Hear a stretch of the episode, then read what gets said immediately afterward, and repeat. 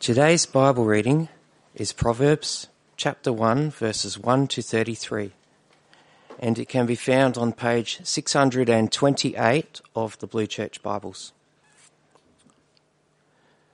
The Proverbs of Solomon, son of David, king of Israel. For gaining wisdom and instruction, for understanding words of insight for receiving instruction in prudent behavior, doing what is right and just and fair, for giving prudence to those who are simple, knowledge and discretion to the young. Let the wise listen and add to their learning, and let the discerning get guidance. For understanding proverbs and parables, the sayings and riddles of the wise the fear of the Lord is the beginning of knowledge, but fools despise wisdom and instruction. Listen, my son, to your father's instruction, and do not forsake your mother's teaching.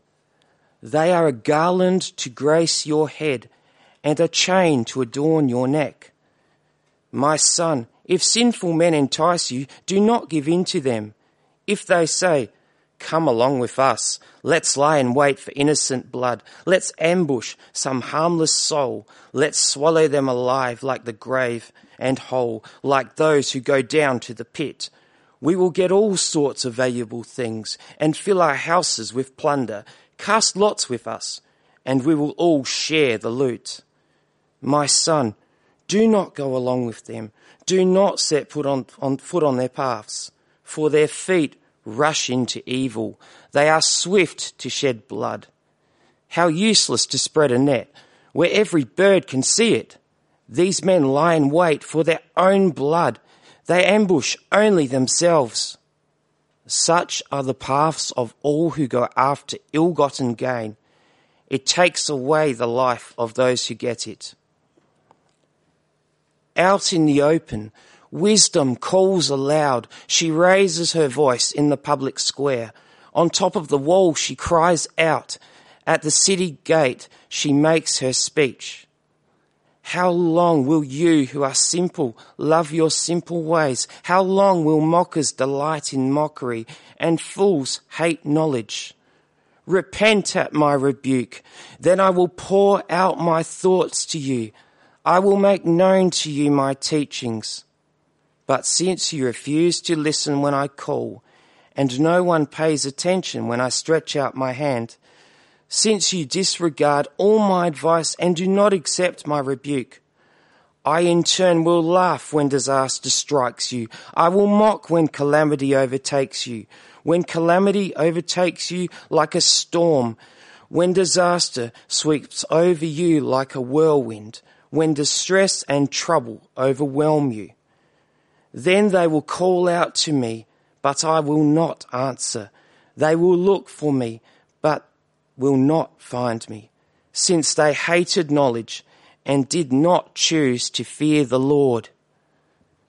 Since they would not accept my advice and spurned my rebuke, they will eat the fruit of their ways and be filled with the fruit of their schemes. For the wayward of the simple will kill them and the complacency of fools will destroy them.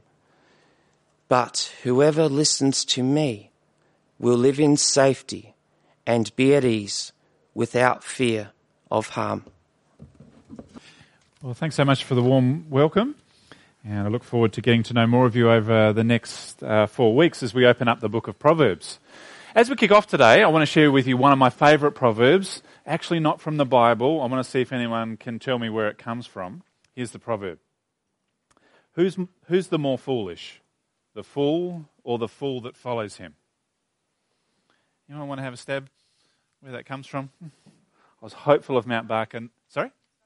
Yes, thank you. Someone, I preached a series. This is the third time I've preached. That's the first time someone has got it. That was the eminently wise Obi Wan Kenobi speaking to Han Solo in Star Wars Episode 4, developed, um, delivered by the great actor Sir Alec Guinness we do live in a proverb saturated world uh, from many great writers, thinkers, unknown sources, and movie script writers in many cases.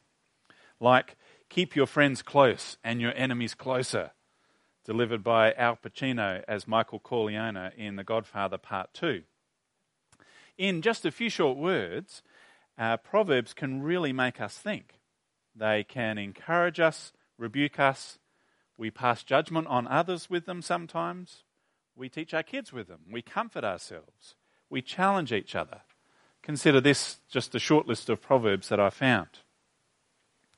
Two wrongs don't make a right. Honesty is the best policy. Actions speak louder than words. But the pen is mightier than the sword. When in Rome, do as the Romans do. When the going gets tough, the tough get going. Fortune favours the brave. There's no such thing as a free lunch. Don't bite the hand that feeds you, though. And you can't make an omelette without breaking a few eggs, but don't put all your eggs in one basket. And don't count your chickens before they hatch either, because the early bird catches the worm. But a watchpot never boils, but better late than never, though. People who live in glass houses shouldn't throw stones, and if it ain't broke, don't fix it. Many hands make light work, but too many cooks, of course, spoil the broth. All good things must come to the end. Beauty is in the eye of the beholder, although one man's trash is another one's treasure. the grass is greener on the other side, although you can't judge a book by its cover, though. Out of sight, out of mind, yet apparently absence makes the heart grow fonder. Good things do come to those who wait. There is no time like the present. Do unto others as you would have them do to you. Cleanliness is next to godliness. I'm a very big fan of that one. And if you can't beat them, join them. And if you want something done right, you have to do it yourself. the question is not which proverbs, uh, whether we'll live by proverbs, but rather what kind of proverbs will we live by and cherish. Uh, I, if uh, you're new to church here this morning, like me, uh, it's always great to have newcomers each and every week. We are starting a four week Proverbs series. I understand uh, Sally Ann has sent around some booklets with some uh, different bits and pieces in there for you. Our goal over these next four weeks is to really get and understand how Proverbs work together. This series is about treasuring and being shaped by the Proverbs God has collected for us in His Word. We've put a lot of tools at, the, your disposal for this series. Uh, there's these uh, study guides on your seats, which have a reading guide that'll actually get you through all of Proverbs uh, over the next five weeks. Understand some of the groups studied Proverbs 4 to 7 uh, this week. Really, the goal is on this Sunday, and if you haven't done so already, reading Proverbs 4 to 7, then we'll come back in chapters 8 to 9 next week. We'll cover the intro to Proverbs, because if you get the uh, intro to Proverbs, which is all of chapters 1 to 9, I think we're then ready to use the uh, seemingly random at times collection of Proverbs that go uh, from chapter 10 onwards. So that's our goal for the next eight days, or if you might have already got a head start, to get all of Proverbs 1 to 9 together. So I'd really commend you throwing yourself into this series, trying to be here each week, and getting along to your community group if you're in one. And if you're not, please do take uh, the guides and read uh, with a friend or in your household as well. Because we really do live in a complicated world, and we really need God's wisdom to live well in it. Navigating the challenges of friendship, work, forgiveness, alcohol, debt, marriage, and using our words wisely, just to name a few. Our goal is simple so come away from this series absolutely loving the book of Proverbs, thoroughly equipped to use it well for the rest of your days. And by doing so, experience great blessing and benefit through all the seasons, the trials, and the joys of life. And that's exactly what Proverbs promises us as we get underway in the first few verses we just had read. If uh, you don't have your Bibles open or open on your phone or iPad or something like that, open them up to page 628 of the Blue Bibles because we're actually going to cover some of Proverbs 1 to 3 today, not in the reading. So it'll be really important to have it there with you. But we're starting from chapter 1, verse 1. The Proverbs of Solomon, son of David, king of Israel, for gaining wisdom and instruction, for understanding words of insight, for receiving instruction in prudent behavior for doing what is right and just and fair, for giving prudence to those who are simple, knowledge and discretion to the young. Let the wise listen and add to their learning, and let the discerning get guidance. For understanding proverbs and parables, the sayings and the riddles of the wise. All are invited by God to develop what I would call applied knowledge for living well, to have Proverbs actively shape our character, to help us understand the world, to teach us its patterns, its truisms, so that we might know how to live well in community together. A community marked by justice and fairness. And then in verse 7, we come to one of the most important statements that we need to grasp if we're to read Proverbs well. Verse 7 The fear of the Lord is the beginning of knowledge, but fools despise wisdom and instruction. It's that important that that's what we're really spending these kind of eight days on next Sunday and the Bible readings you might do between now and then to really get our heads around this concept of the fear of the Lord. We'll return next week to the cracking chapters 8 and 9, some of my favourites in the book of Proverbs, to kind of close this in and understand this concept well. All that, I would suggest, is thoroughly worth the effort because, as we're told, the fear of the Lord is the beginning of knowledge. And I'd go as far as to say if we get that concept from chapters 1 to 9, we're then ready to discover the great power of the book of Proverbs at. Uh, that kicks off from chapter 10. So I think Proverbs at its core is an optimistic book. I called it the series God's Wisdom is Known because it teaches us that life and wisdom, living life God's way, is within our grasp. God has made known His wisdom to us, He's given it to us as a gift, and, and the human task God lays before us all is to choose the course of our life and to stand with the wise under God, pursuing righteousness, rather than the fool who despises God's wisdom and instruction, causing great injury to themselves and to others. In these opening nine chapters, there are ten speeches uh, imagined as from a father to a son, urging the son to embrace wisdom and reject folly. There are also four poems where God's wisdom is personified as Lady Wisdom, calling to us.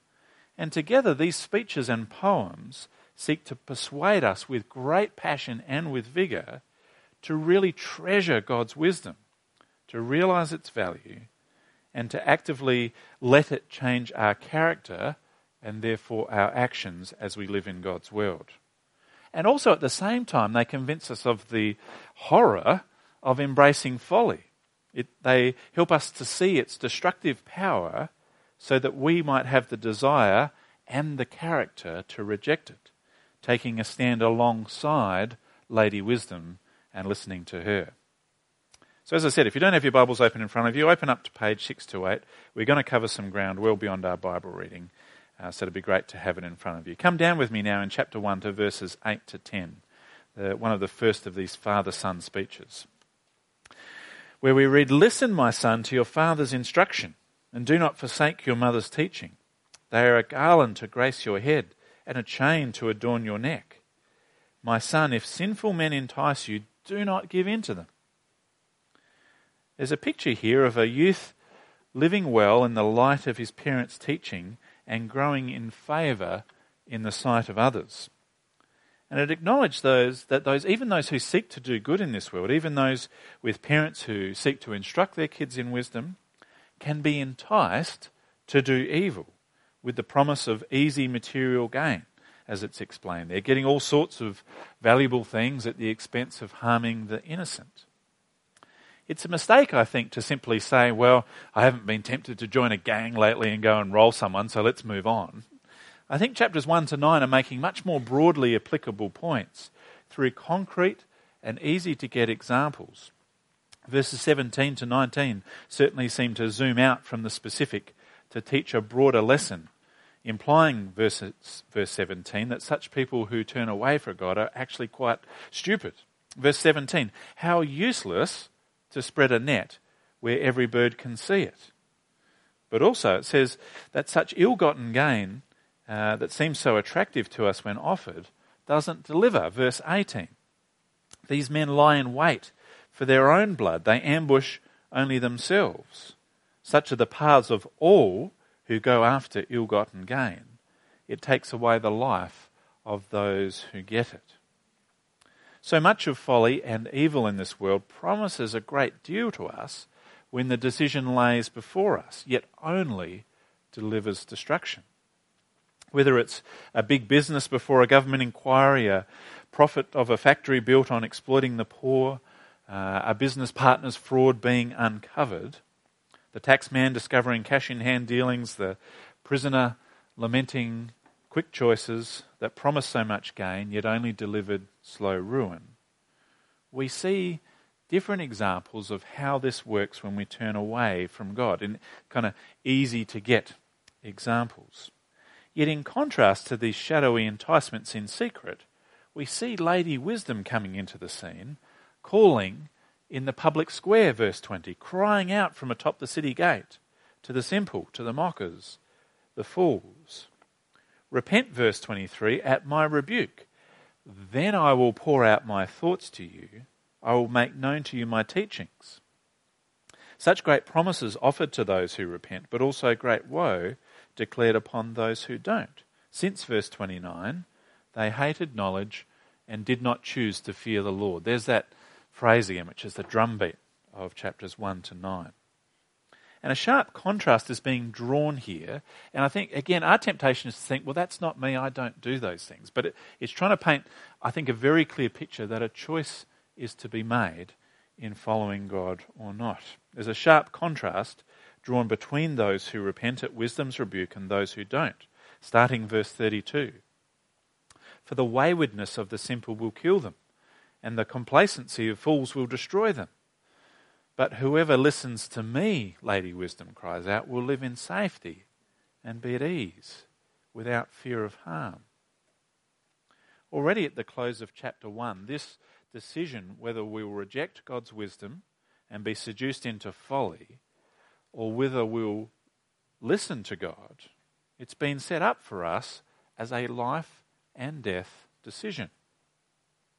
Then we turn to our second father son speech, and just listen here to the urgency, the imploring, the effort to persuade being used here in chapter 2, verse 1. My son, if you accept my words and store up my commands within you, turning your ear to wisdom and applying your heart to understanding, indeed, if you call out for insight and cry aloud for understanding, and if you look for it as silver and search for it as hidden, hidden treasure, then you will understand the fear of the Lord and find the knowledge of God. Now, I must say, I'm concerned about our current and future generations regarding our willingness to pay the cost required to understand this concept of what the fear of the Lord is and find real God given wisdom and knowledge. There's a great freedom in coming in as a visiting preacher who knows almost none of you, so I can comment generally, and none of you need to take it personally. But see if this rings true with uh, your experience uh, of the Christian life. Um, as I mentioned before in the interview, having Cam on our staff team the last 18 months as he came out of college has been uh, a real blessing to our church, and it's been a joy seeing Cam settle in. Uh, Cam often comes bounding into the office on a Friday uh, at about lunchtime after filling in uh, occasionally leading at our seniors Bible study. Uh, and I'll say to Cam, How was it? Cam will always answer, Highlight of my week. I'll ask why. He will say, Well, it's the discussion, it's the things they talk about. It's very obvious that they have been shaped by their careful studying of the Bible week in, week out for decades. And the way they pray, it has such power because they pray coming out of the text. The things they pray about have got real depth to it. It's so encouraging. Highlight of my week, it's great. And our seniors at Colonel Light Gardens are a great treasure to our community because of this. They have done the hard work of storing up God's commands, who have applied their heart to understanding as Proverbs encourages us. They have cried out for insight. They have searched for wisdom as a great treasure. And as a result, they know what it is to fear the Lord and have found the knowledge of God shaping their character and their choices. So move generations with me now Uh, perhaps to those with adult kids who might have uh, moved out at home, sort of at the peak of their careers, uh, somewhat north of 50 perhaps. As I said, I've got freedom here. I uh, know no one other than uh, Ruddy in that category, and I'm not talking to you, Ruddy, at this point. but statistically speaking, there's a massive hole in the church there in that sort of 50 to 65 bracket. Now, we have some wonderful exceptions to that, and I'm sure you do too. But in large, there's not many in that era in the church today.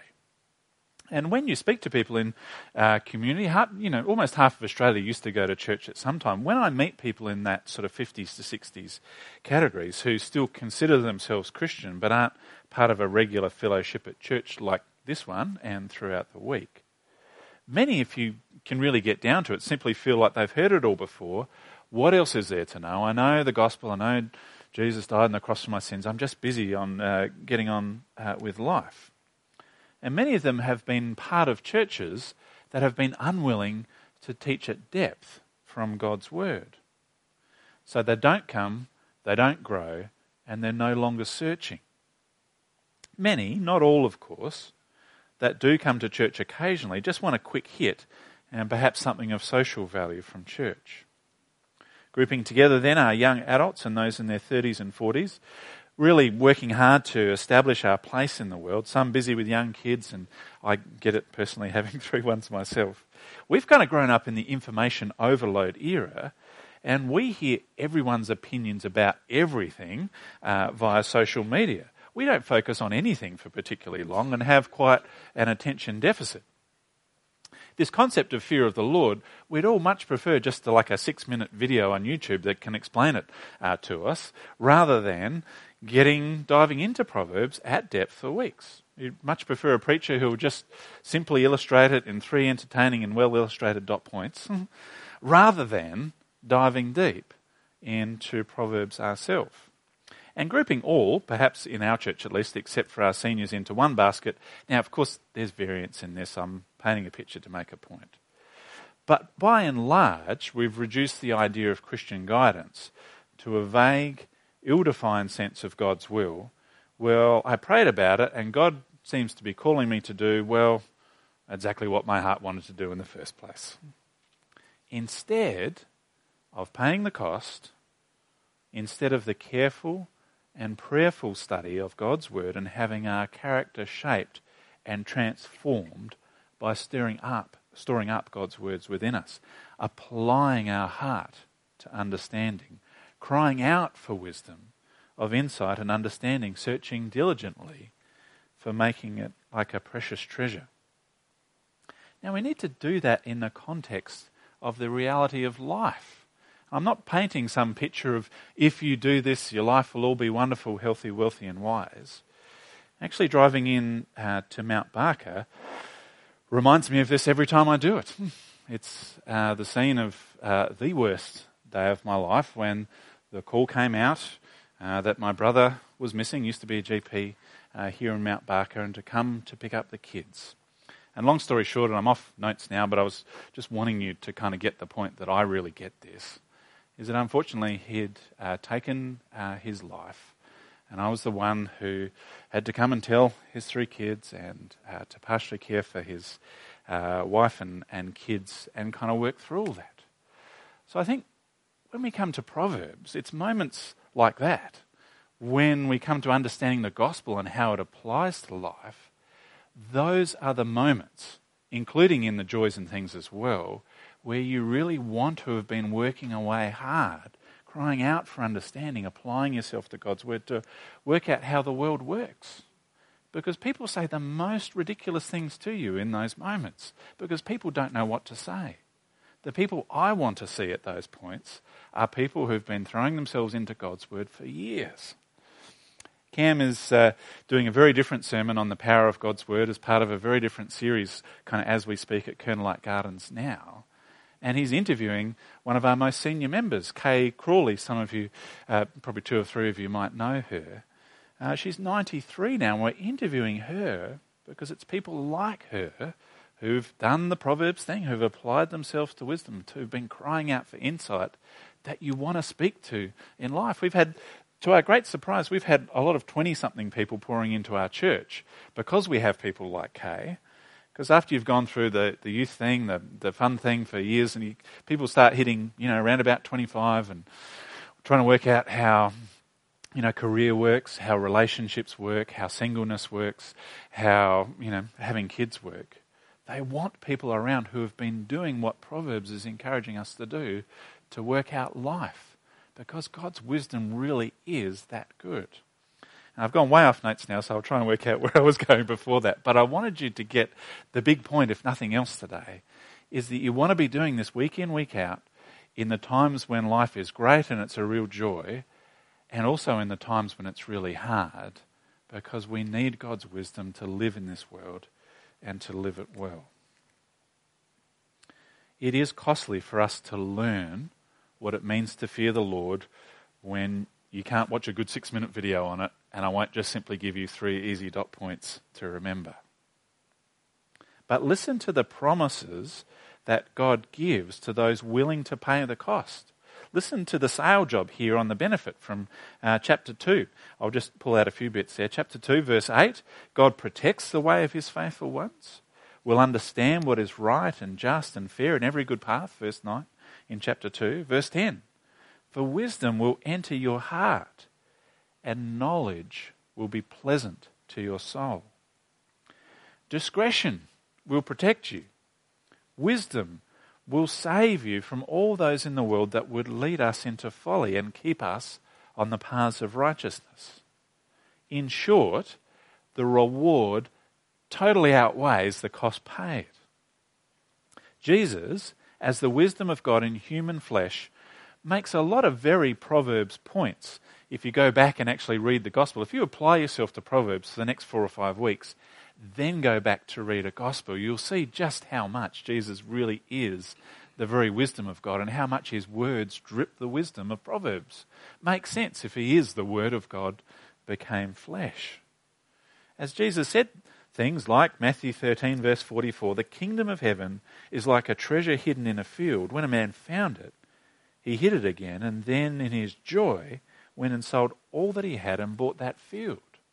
That's one of just many examples of Jesus pitching a fairly costly form of discipleship that's wholehearted.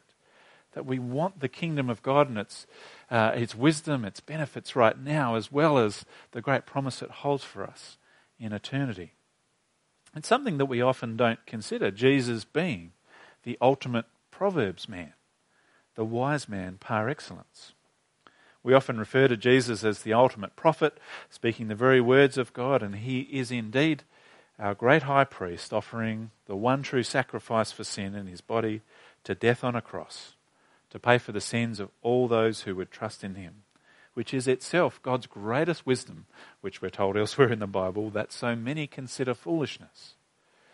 And we kind of get that as Christians, as a church, if you're here today just checking out who Jesus is, that's kind of the heart of things where you want to start to understanding that why this death on a cross by a man named Jesus almost 2,000 years ago, considered great foolishness by so many, is treasured by so many around the world today. Jesus, King of Kings, Lord of Lords, to death on the cross for us. And we're called to live under his loving rule today.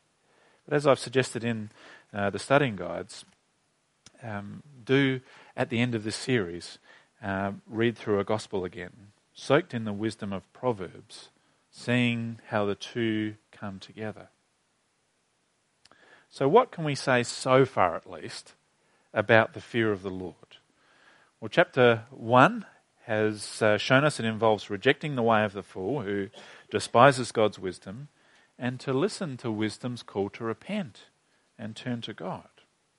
To work out what it means, chapter 2 encourages us in the most persuasive way possible to really apply ourselves, and then we will understand the fear of the Lord. And one last point, super quick from chapter 3. Start with me from verse 5. Chapter 3, verse 5 Trust in the Lord with all your heart, and lean not on your own understanding. In all your ways submit to Him, and He will make your path straight. Do not be wise in your own eyes. Fear the Lord and shun evil. This will bring health to your body and nourishment to your bones. there's humility that is required to get this concept, to trust God from every recess of our heart and submit all of our ways to Him. Honoring the Lord with our wealth, chapter 3, verse 10, with our first fruits is a wonderful picture of God's abundant provision for those who do so. With food and cups overflowing with new wine, is the picture used there. But also the humility to submit to God's discipline in our lives when we need it. From verse 11 My son, do not despise the Lord's discipline and do not resent his rebuke, because the Lord disciplines those he loves, as a father the son he delights in. It was that that the author of Hebrews kind of riffed off, making that same point. You'll see, I hope, by the end of the four weeks, how much Proverbs is integral to the whole Bible and to the Gospels, where we get God's word applied to us. And I hope you really love it by the end of the four weeks, because humbly living under God's rule, a key part of what it means to fear the Lord, and there's more in coming chapters in the daily uh, readings, which I'd encourage you to do this week if you haven't already.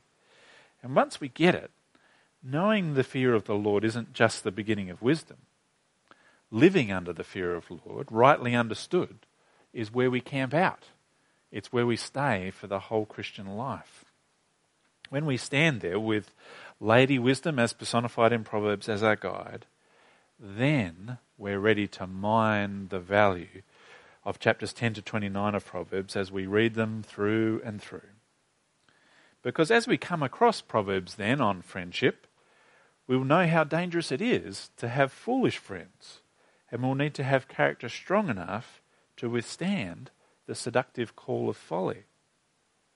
So those proverbs then on being a good friend and having good friends have added weight and depth to them. They're no longer just like a, a random sort of thought for the day. We kind of get it all in the concept of what it means to live a whole life pursuing God's wisdom. For those of us who are uh, parents, and we're all uh, somebody's children, we get the urging of a father and mother's instruction in teaching our kids as we raise them to pursue God. I want to close today by saying that it simply cannot be that our seniors generation, at our church at least, is the last generation to grace this earth who search for wisdom like this. Yes, it's costly. Yes, I've tried not to take my foot off the pedal and just sort of soft deliver the last part of the sermon like this. Because Proverbs would not have us do it, and neither would Jesus. Seeking God's wisdom and applying it to life is a non negotiable part of having Jesus as our Lord and Saviour, yet the reward is immense. It's beyond compare. It's of immense value when you stand on those days, like the worst day of my life, actually knowing the God and experiencing things uh, together through Him. It's wonderful to have people around you who treasure God's wisdom like that too. And I'm sure we'll get to know each other on four weeks, but I know as I look around my congregation, there are people struggling with all sorts of things. And you want a Proverbs, Word of God soaked person to come alongside you at that point. So do take uh, the reading guide, please read your way through them in the next four weeks. Because, as I often say uh, to our church in Light Gardens, yes, there are churches that will ask much less of you when it comes to God's Word and serving Him and applying wisdom today, that won't ask you to pay such a cost in following Jesus. But as the great Obi Wan Kenobi said, who's the greater fool? the fool or the fool that follows him. Mm-hmm. Let's pray. Dear Heavenly Father, we thank you so much for your word to us in Proverbs. We pray for our church family here at uh, Mount Barker that together over these four weeks, as we open up your word together and at home and on the bus on the way to work, as we discuss it around uh, our dinner tables and our households and at church here on Sunday, that you would do a great work in us by your Spirit.